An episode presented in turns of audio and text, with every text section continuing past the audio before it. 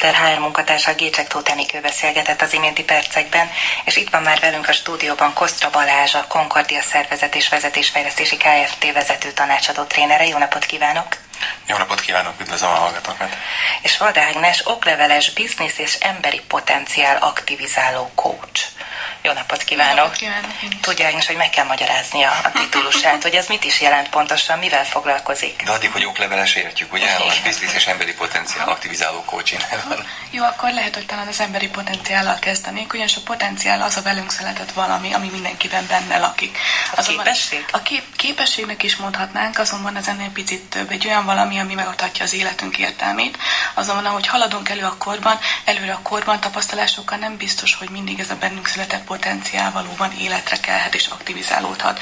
Sokan vannak olyan szerencsés helyzetben, hogy de igen, ezt megélhetik, azonban sokan tapasztaljuk azt, főleg mondjuk a napi munka rutin kapcsán, hogy, hogy valami nem az igazi, valóban nem találom saját magamat, és hogy szeretném, azt érzem, hogy bennem kicsit több van. Ez a hangulat mutatja azt, hogy igen, bennem több van, és hogy a potenciálomat, a képességemet, a készségeimet csak bizonyos százalékosan, bizonyos százalékig tudom kihasználni, és ezt a potenciált kívánja a coach munkával segíteni egy coach. Segít megtalálni az adott munkatársban, hogy mi az, ami még benne rejlik, segít a helyét megtalálni, vagy a főnöknek segít inkább észrevenni? Mindenkinek segít, emberi szinten segít, tehát én is szeretem magam, mint ember jól érezni a munkahelyen kívül is, de belül is. Tehát is nyilvánvalóan, hogyha a főnökömnek is nagyon jó az, ha én rendben vagyok, ha én tudom a helyemet, ha én tudom, hogy miben vagyok a legjobb, ha én tudom, hogy hol tudom a magam potenciált legjobban kihasználni, akkor ez a munkavállalónak is nagyon jó. Akkor most megpróbálom összeállítani újra. Tehát Van Ágnes okleveles üzleti és emberi képesség, lehetőség, életre keltő kísérő. Klassz, tetszik. Jó, Közérzetjavító kócs is egyébként a munkahelyen.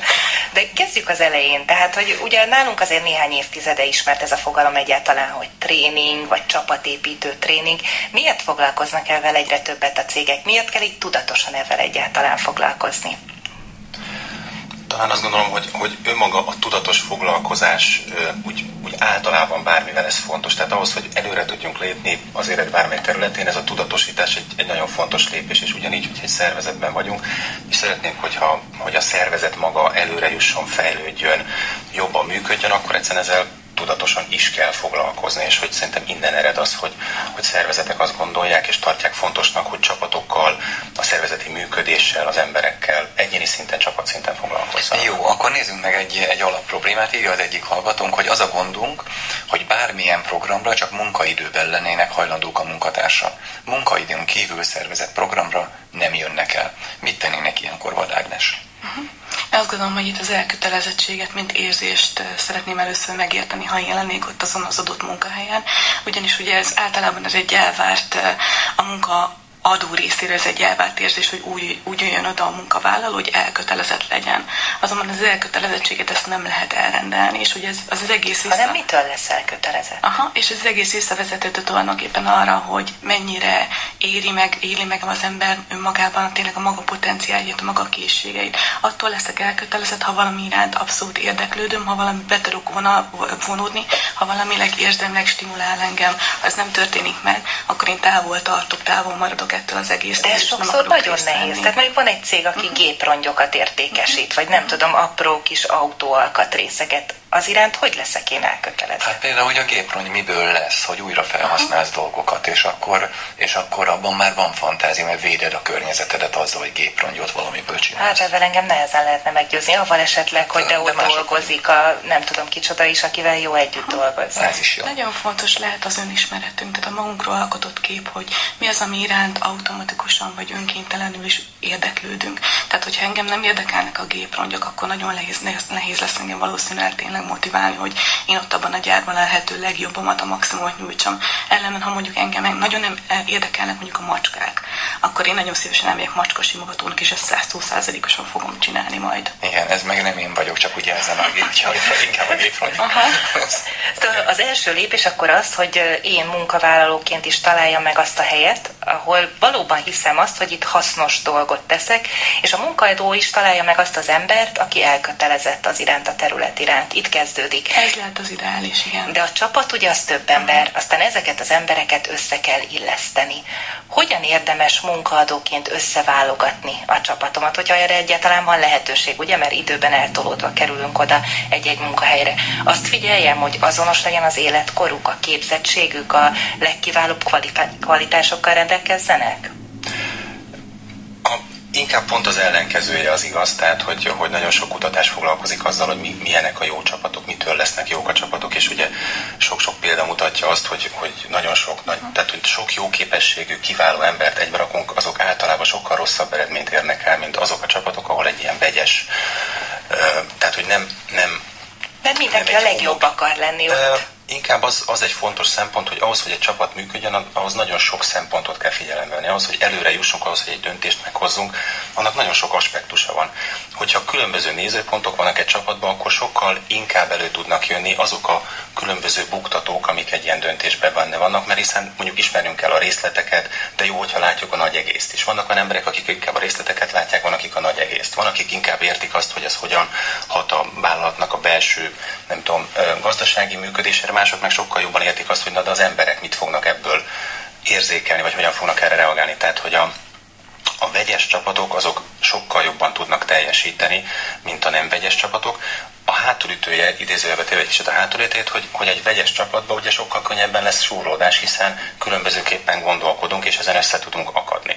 Tehát ezért is válik fontossá a csapattal való foglalkozás, hogy értsük azt, hogy miben vagyunk különbözőek, hogyan tudunk egymáshoz ö, jól idomulni, hogyan tudjuk egymást jól kiegészíteni, és nem pedig összeveszni azon, hogy te másképp látod a dolgokat, mint ahogy én látom. Milyen érdekes, amit mond. Óvodai csoportokra mondják azt, hogy a vegyes csoportok azért jobbak, mert ott sokkal több szerepet lehet leosztani a gyerekeknek. Tehát amikor két-három év különbség van közöttük, akkor sokkal jobban fejlődnek, sokkal, jobban, sokkal többet tanulnak egymástól a gyerekek.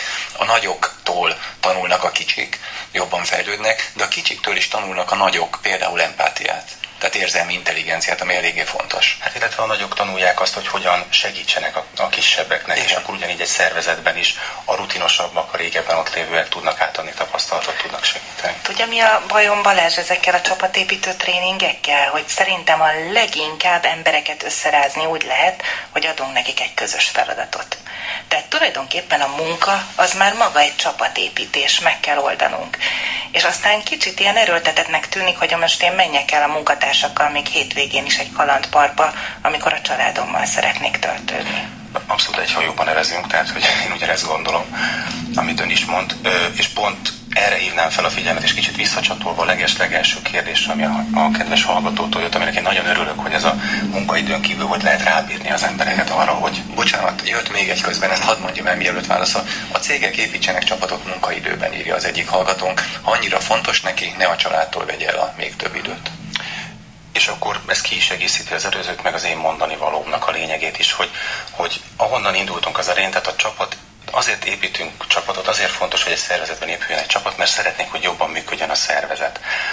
Ha szeret, tehát ezt azért csináljuk, hogy, hogy hatékonyabb, jobb legyen a szervezet, tehát ha most nagyon lefordítom, akkor azért csináljuk, hogy, hogy egyfajta hatékonyság profit jön létre. Tehát ez a csapatépítés ideális esetben az nem egy, tehát hogy szórakozás olyan értelemben, hogy kikapcsolódást ad, de valójában ez munka. Tehát, hogy valójában egy cég ha tudatosan épít csapatot, akkor ezt munkaként fogja fel, egy olyan tevékenységként, amitől ő sokkal jobb lesz, sokkal hatékonyabb lesz, és akkor itt lehet, hogy egyes székvezetők nem fognak szeretni, de csapatot építeni munkaidőben illik, ha úgy tetszik, tehát hogy, hogy ne vegyük pont, amit a hallgató, hallgató is mondta, hogy ne vegyük el a szabad időt. Ez persze nem jelenti azt, hogy nincsen létjogosultsága annak, hogy, hogy elmenjünk egyszer egy ilyen, nem tudom, közös sörözésre, vagy valami hétvégi programot De is úgy lehet? Tehát sörözve lehet csapatot építeni, vagy hogyan? Bocsánat, volt egy konferencia, ha már a sört említi, azt ennek volt egy előadása, az a címe, hogy tényleg te fogod megmondani, hogyan emeljen fel a sört? Ez már erre vonatkozott, egy ilyen szabadidős programra? Ez inkább arra vonatkozott, hogy, hogy nagyon hogy a csapatépítéssel kapcsolatban nagyon ez az asszociáció, hogy menjünk el sörözni, bogarácsozni, tehát ez a fajta ilyen kikapcsolódós dolog, ami egy fontos eleme a csapatépítésnek, de nem az egyetlen, sőt ennél sokkal több van. És hogy csak nagyon röviden, hogy megvilágítsam, ahhoz, hogy akkor beszélünk egy csapatról, hogyha egy csapatnak van valamilyen közös célja, valami közös értelmes célja, hogyha a benne lévő embereknek van egymáshoz kapcsolódó tevékenységük, tehát függenek egymásról, én nem, tudom létre, nem tudok létrehozni valamit a másik nélkül és fordítva, és van közöttük kommunikáció. Ezek a csapatépítések, a bográcsozások leginkább ezt az utóbbit erősítik, tehát abban segítenek, de nem foglalkoznak az első kettővel kommunikáció nagyon fontos. Én az elmúlt napokat egy zarándok csapattal töltöttem együtt. Különböző emberek különböző pontjairól az országnak jöttek össze, és nem sok mindent tudtak egymásról, idegenek voltak egymásnak. De mégiscsak figyeltek, és volt valami érzelmi nyitottság.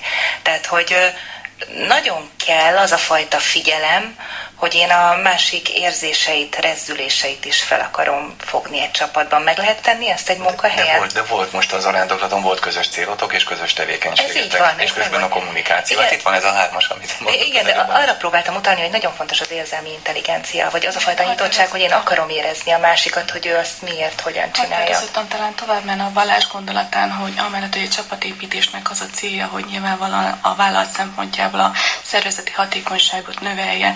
Ezt egyébként, ha tovább pontjuk a hatékonyságot, az emberek kapcsolódásával lehet tudni majd elérni. Azért megyünk el erre a csapatépítőre, az emberi kapcsolódást, az együttműködést, mint olyan támogassuk.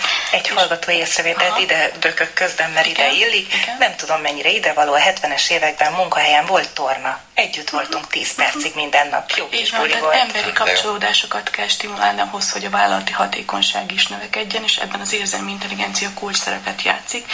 Azért játszik kulcs szerepet, mert általában az érzelmi intelligenciáról az mondható el, hogy kettő dologra összpontosít így nagyon messziről hogy közelítve.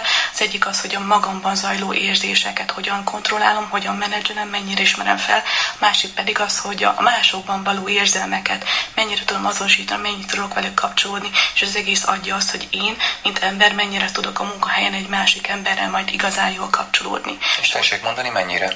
Már azért kérdezem ezt, mert, mert a Kodály módszer bevezetésekor valamikor a 1970-es években azt mondták, és az igaz is volt, hogy azok a gyerekek, akik ezzel a módszerrel nőttek fel, tehát minden nap egy órát énekeltek, azok érzelmi intelligenciája, egyébként matematikai egyéb képessége is nőttek.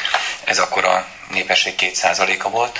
Mondjuk a villany bevezetése előtt még beszélgettünk esténként, most tévét nézünk, ez nem használ az elkúrnak, az érzelmi intelligenciának. Mi van velünk, hogy állunk most ebben? Aha. Az érzelmi intelligenciával kapcsolatos azt érdemes tudni, hogy nagyon sokkal másabb, mint a rendes, hagyományos intelligencia. Az érzelmi intelligenciában mindenki születik, egy bizonyos érzelmi intelligencia csírával, azonban ez nem fog fejlődni, tehát nem fog ez nőni magától, mint a haj, ezt bizony stimulálni kell. De tudják fejleszteni? Tudjuk tehát az önök munkája ez is? Tapasztalás tudásokkal, élményekkel, alkotói tevékenységgel, hmm. akár az énekléssel, ami az, érzékel, az érzékelést fogja stimulálni az agy megfelelő részében, akkor tud fejlődni az érzelmi intelligencia. De hogyan, milyen gyakorlattal például? Mondjanak nekem valamit, hogyha összejönnek mondjuk Aha. jogászok, vagy mérnökök, akkor az ő érzelmi intelligenciájukra hogyan? Nem menjünk vissza a gyerekkorba? Visszamehetünk a gyerekkorba. És, és aztán folytassuk ezzel, de, de először a gyerekkor, mert ott nagyon sokat el kell végeznünk.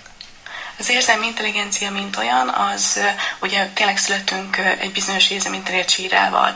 Generációk között nézték, hogy esetleg ez változik ez az életkor előre hatával, és azt tapasztaltam, hogy igen, változik. Ahogy haladunk előre, egyébként pont gyerekkorban még egy alapszinten van az érzelmi intelligencia, amiben nagyon más abban a dolog, hogy nagyon befogadó egy gyermeki agy, és sokkal jobban lehet tényleg valós dolgokat stimulálni, amit egy gyerek csinál, hogy játszótére megy, hogy énekel, hogy gyurmázik, ezek mind-mind azt az érzelmi központokat stimulálják stimulálják, amivel tud fejlődni az érzelmi intelligencia. Ahogy megyünk előrébb a korban, és hogy tapasztalódunk, egyre több tapasztalások, élethelyzetek élnek meg bennünket, és így fejlődhet az érzelmi intelligencia. Azonban azt is megnézték, hogy a különböző generációk között mondjuk az Y generáció, a boomer vagy az X, X generációkat nézve, nincsen jelentős különbség. Ezt tisztázok azért a boomerek a már az idősebbek, Így van, ugye? az idősebb korosztály. És nem fejlettebb az érzelmi intelligenciájuk, mint nem, mondjuk az Y. fejlettebb, tehát ha százalékpontokkal, ilyen százalékpontokkal fejlesztette, vagy százalékpontokkal erősebb csupán az érzelmi intelligenciák szemben mondjuk a mostani generációval, akik még fiatalabbak.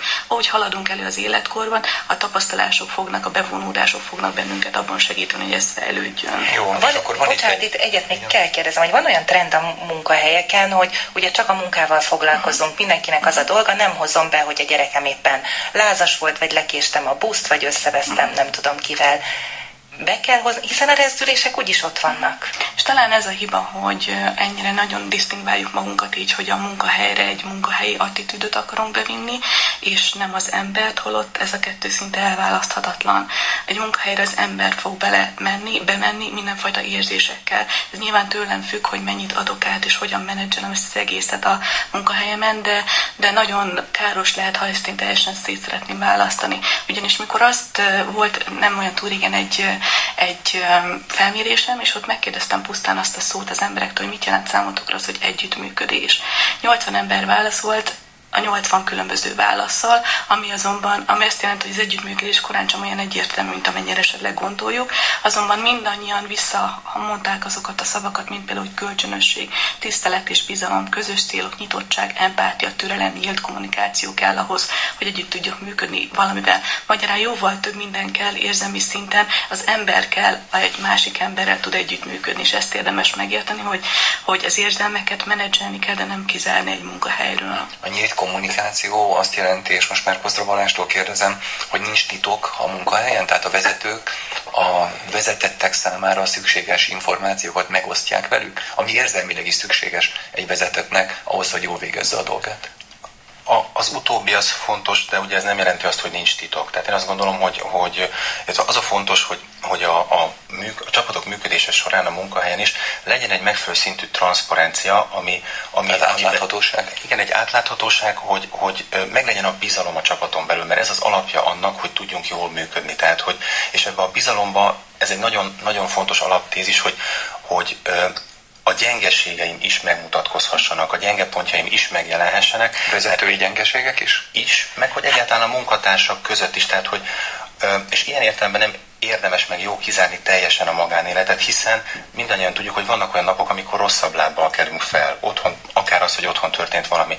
Hogyha én úgy megyek be a munkahelyemre, mint hogyha ezt így lezárom, és mintha mi se történt volna, de közben meg másképpen viselkedek, adott esetben egy kicsit ö, feszélyezettebb vagyok, durvább vagyok a kollégáimmal, akkor akkor ők nem fogják ezt tudni hova tenni. De ha tudják, hogy egyébként valami történt a háttérben, akkor sokkal jobban megértik ezt. És sokkal inkább van lehetőség arra, hogy, hogy állarcok nélkül, erőltetés nélkül beszélgessünk, ha úgy tetszik, vitatkozzunk, és ez az alapja a hatékony működésnek. Hiszen emberek dolgoznak uh-huh. itt, és észre kell vennünk egymást emberként is, talán ide kapcsolódik.